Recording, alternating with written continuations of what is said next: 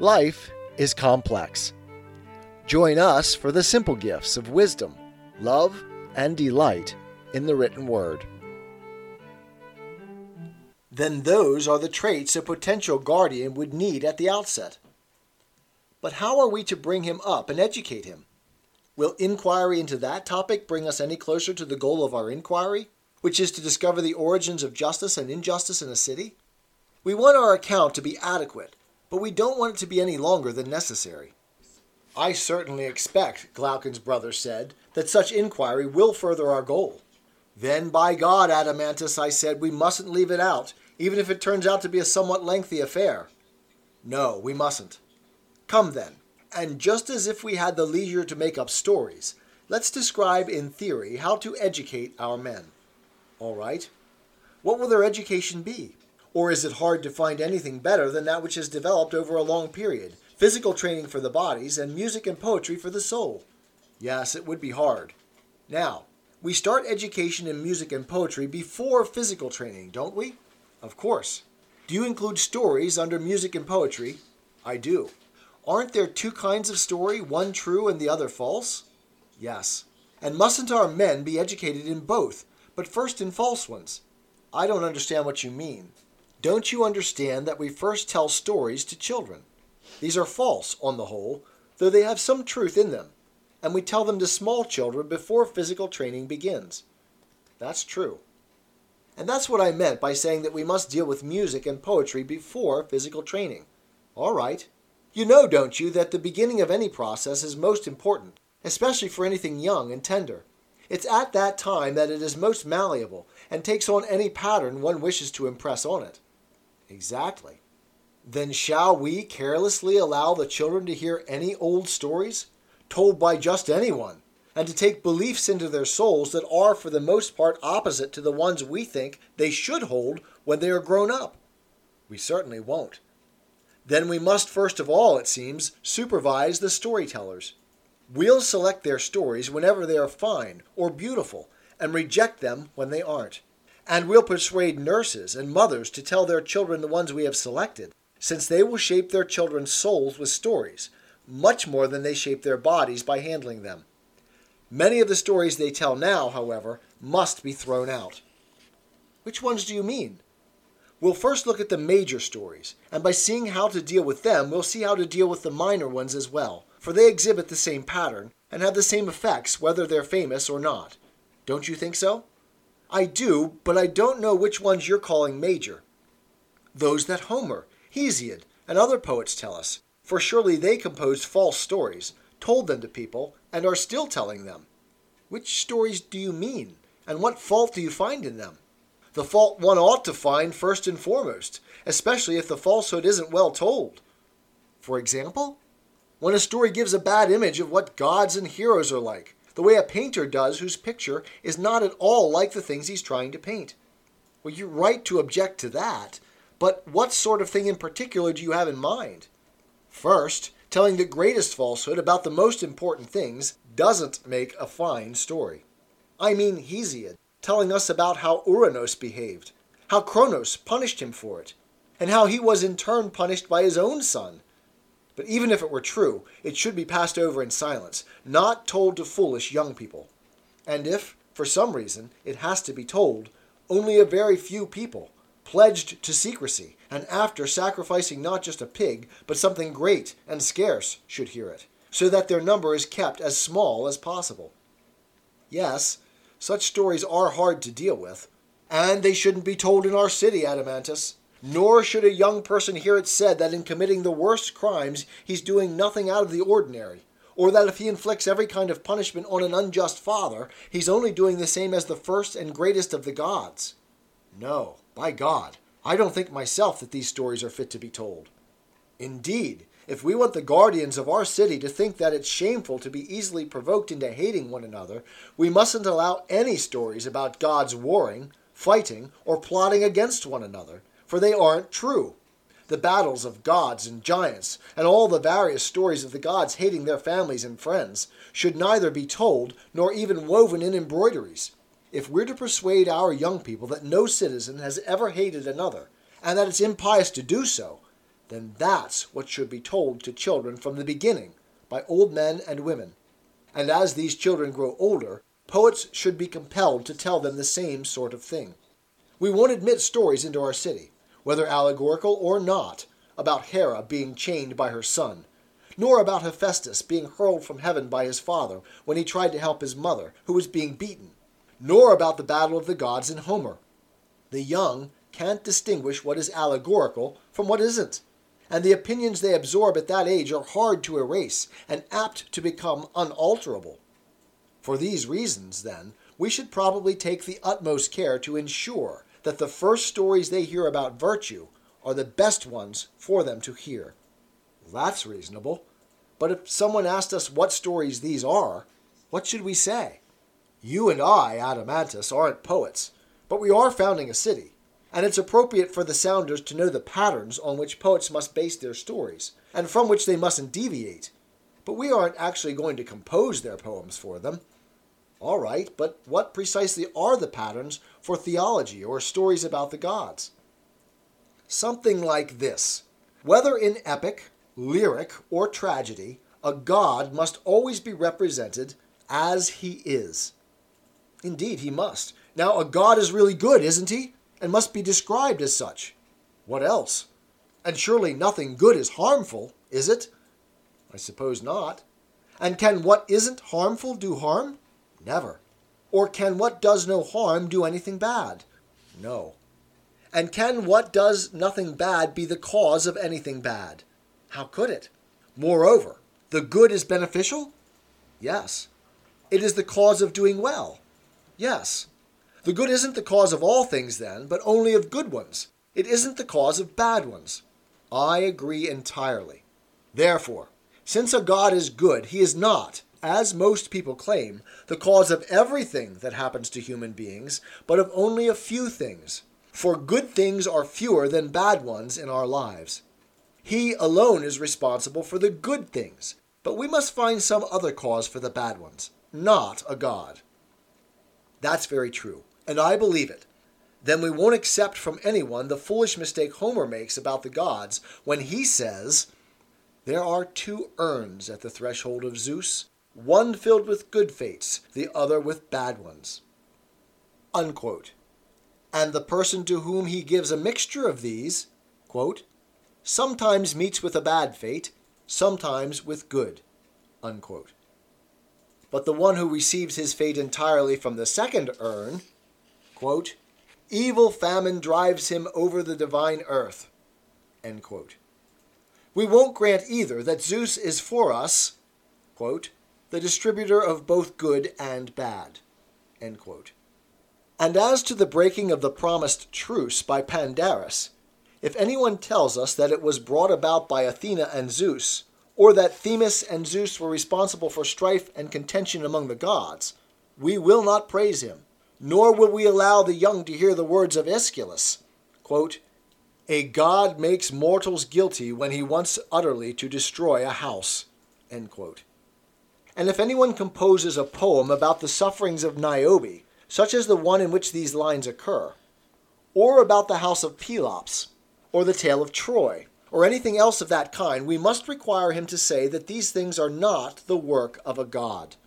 Or, if they are, then poets must look for the kind of account of them that we are now seeking, and say that the actions of the gods are good and just, and that those they punish are benefited thereby. We won't allow poets to say that the punished are made wretched, and that it was a god who made them so but we will allow them to say that bad people are wretched because they are in need of punishment, and that in paying the penalty they are benefited by the gods. And as for saying that a God who is himself good is the cause of bad things, we'll fight that in every way. And we won't allow anyone to say it in his own city, if it's to be well governed, or anyone to hear it either, whether young or old, whether in prose or verse. These stories are not pious not advantageous to us, and not consistent with one another. I like your law, and I'll vote for it. This, then, is one of the laws or patterns concerning the gods to which speakers and poets must conform, namely, that a god isn't the cause of all things, but only of good ones. And it's a fully satisfactory law. What about this second law? Do you think that a god is a sorcerer, able to appear in different forms at different times, sometimes changing himself from his own form into many shapes, sometimes deceiving us by making us think that he has done it? Or do you think he's simple, and least of all likely to step out of his own form? I can't say offhand. Well, what about this? If he steps out of his own form, mustn't he either change himself or be changed by something else? He must. But the best things are least liable to alteration or change, aren't they? For example, isn't the healthiest and strongest body least changed by food, drink, and labor, or the healthiest and strongest plant by sun, wind, and the like? Of course.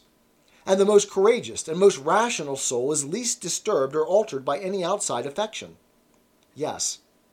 And the same account is true of all artifacts furniture, houses, and clothes. The ones that are good and well made are least altered by time or anything else that happens to them. That's right. Whatever is in good condition, then, whether by nature or craft or both, admits least of being changed by anything else. So it seems.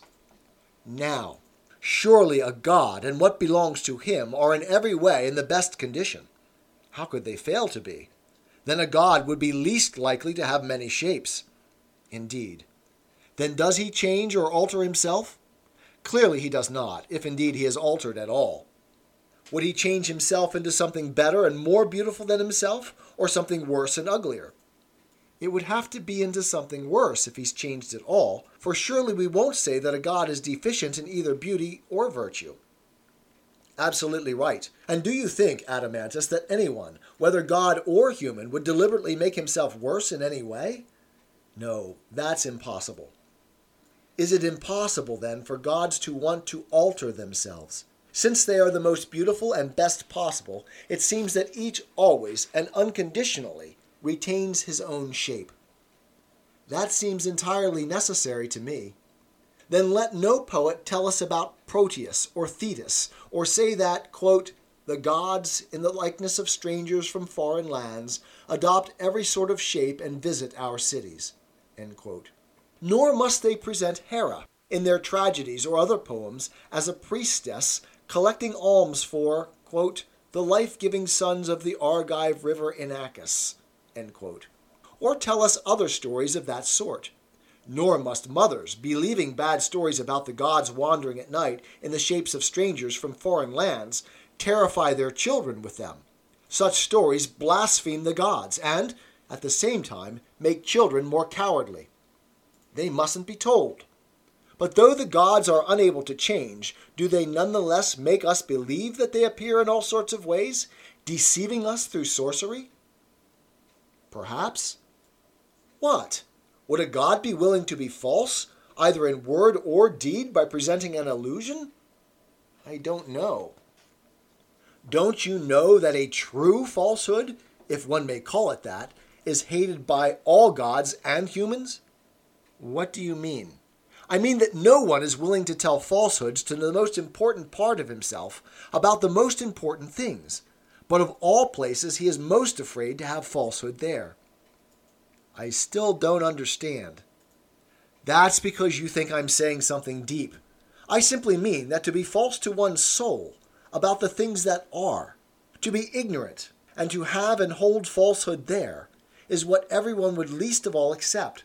For everyone hates a falsehood in that place most of all. That's right. Surely, as I said just now, this would be most correctly called true falsehood. Ignorance in the soul of someone who has been told a falsehood. Falsehood in words is a kind of imitation of this affection in the soul, an image of it that comes into being after it, and is not a pure falsehood. Isn't that so? Certainly. And the thing that is really a falsehood is hated not only by the gods, but by human beings as well. It seems so to me. What about falsehood in words? When and to whom is it useful, and so not deserving of hatred? Isn't it useful against one's enemies? And when any of our so called friends are attempting, through madness or ignorance, to do something bad, isn't it a useful drug for preventing them? It is also useful in the case of those stories we were just talking about, the ones we tell because we don't know the truth about those ancient events involving the gods. By making a falsehood as much like the truth as we can, don't we also make it useful? We certainly do. Then, in which of these ways could a falsehood be useful to a god? Would he make false likenesses of ancient events because of his ignorance of them? It would be ridiculous to think that. Then there is nothing of the false poet in a god. Not in my view. Would he be false, then, through fear of his enemies? Far from it. Because of the ignorance or madness of his family or friends, then? No one who is ignorant or mad is a friend of the gods. Then there's no reason for a god to speak falsely. None. Therefore, the daimonic and the divine are in every way free from falsehood. Completely. A God, then, is simple and true in word and deed. He doesn't change himself or deceive others by images, words, or signs, whether in visions or in dreams. That's what I thought as soon as I heard you say it. You agree, then, that this is our second pattern for speaking or composing poems about the gods. They are not sorcerers who change themselves, nor do they mislead us by falsehoods in words or deeds. I agree. So, even though we praise many things in Homer, we won't approve of the dream Zeus sent to Agamemnon, nor of Aeschylus when he makes Thetis say that Apollo sang in prophecy at her wedding, quote, About the good fortune my children would have, free of disease throughout their long lives, and of all the blessings that the friendship of the gods would bring me. I hoped that Phoebus' divine mouth would be free of falsehood, endowed as it is with the craft of prophecy.